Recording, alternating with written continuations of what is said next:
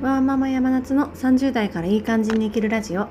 この番組ではミドサーワーママの山夏が保育園児3人の子育てや仕事夫婦関係などについてお話ししています。今日は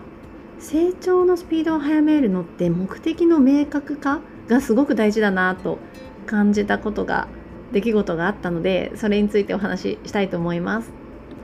我が家は3人の子供がいまして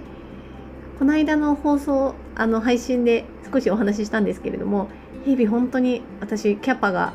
狭く狭くてというかもう慌ただしくてなかなか子どもたちに教育っていう面ではそこまで今は時間もお金もそんなかけていない状況で強いて、まあ、強いて言えば毎日の絵本の読み聞かせをしているくらいなんですけどもこれからの将来というか彼らが生きていく未来を考えた時に日本だけじゃなくて海外世界とも世界にも開けた視点を持っているととても人生がさらに楽しくなるんじゃないかなっていうふうには感じているのでそのためにもツールとして英語に慣れ親しんでほしいなっていう思いは密かに持っています。そんな思いがあって最近よく英語の DVD とか英語の童謡みたいなものをアレクサとかあの自分の DV 我が家の DVD とかでかけているんですがこれまでジャパニーズで 日本語で育ってきた特に上の5歳の上の子に関してはあんまりっていうかほぼほぼ興味を示さずこの間英語であのお猿のジョージが好きなのでアニメの。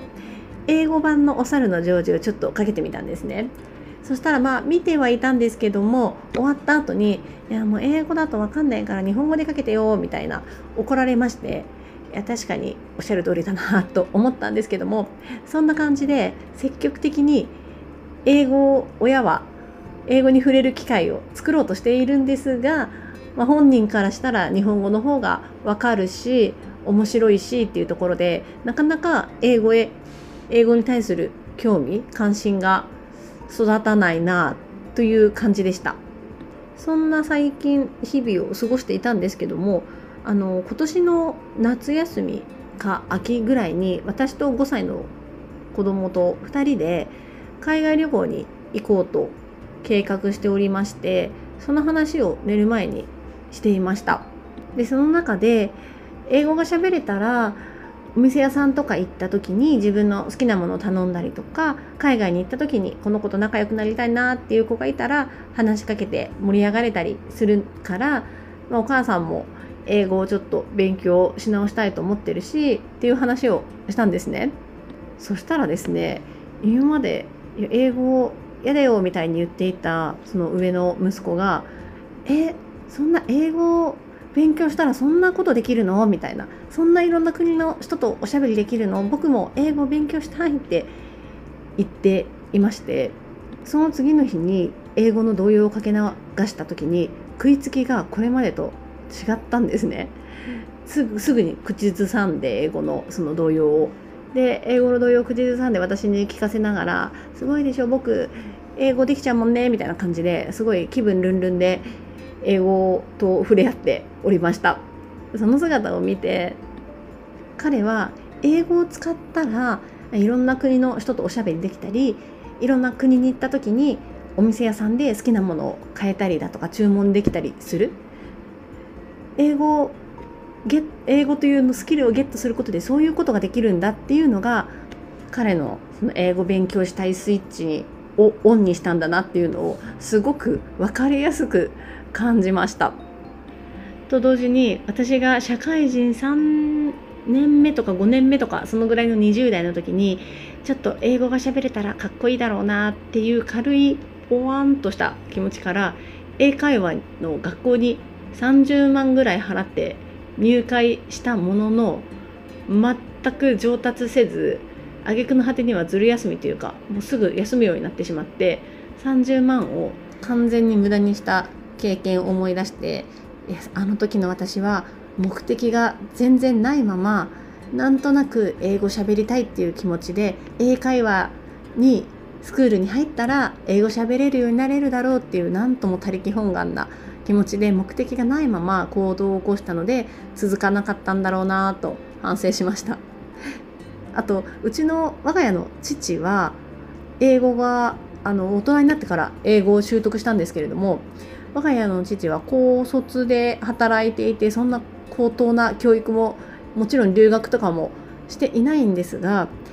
趣味でアマチュア無線をやっていてアマチュア無線っていろんな国の人と無線でつながりながら喋るっていう、まあ、趣味なんですけどもそれでいろんな国の人と喋りたいっていう気持ちから仕事の合間とかによく勉強していてそれで日常会話その無線で話せる雑談ができるレベルにはなっていたのでやっぱりそのうちの父の場合も英語を習得して無線でいろんな国の人と英語で喋りたいっていう目的がはっきりと明確化されていたのであの社会人になってから、まあ、子供生まれてから習得隙間時間で習得してあれだけ喋れるようになったんだなと思うとやっぱり明確化ってすごく大事なんだなと感じました。よく脳科学でも言われていることですけども人間は言葉にできないことは意識することができない。イコールで行動にも移せないっていうふうによく言われています。脳の9割を潜在意識が占めていってその言語化された言葉につながるような行動をその潜在意識が選択していくそうなんですね。それが脳の意識潜在意識が脳の9割を占めている。ということはやっぱり何かをやりたいぞって決めた時にぼやーっとした目的で始めるよりは私はこれこれをこれを達成したい。だからこれをやるってことを言語化して脳にちゃんとインプットしておいた方が成功率成長のスピードっていうのはうんと早まるはずだよなと脳科学の本を読みながらも感じました。子供にその英語に触れてほしいっていう思いはありつつも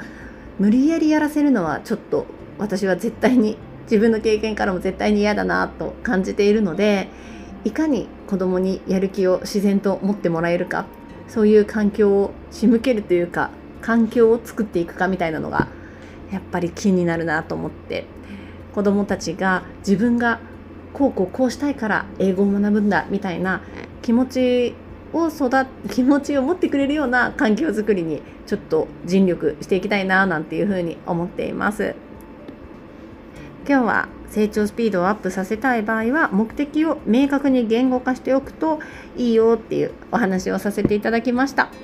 では今日はこの辺で失礼します。良い一日をお過ごしください。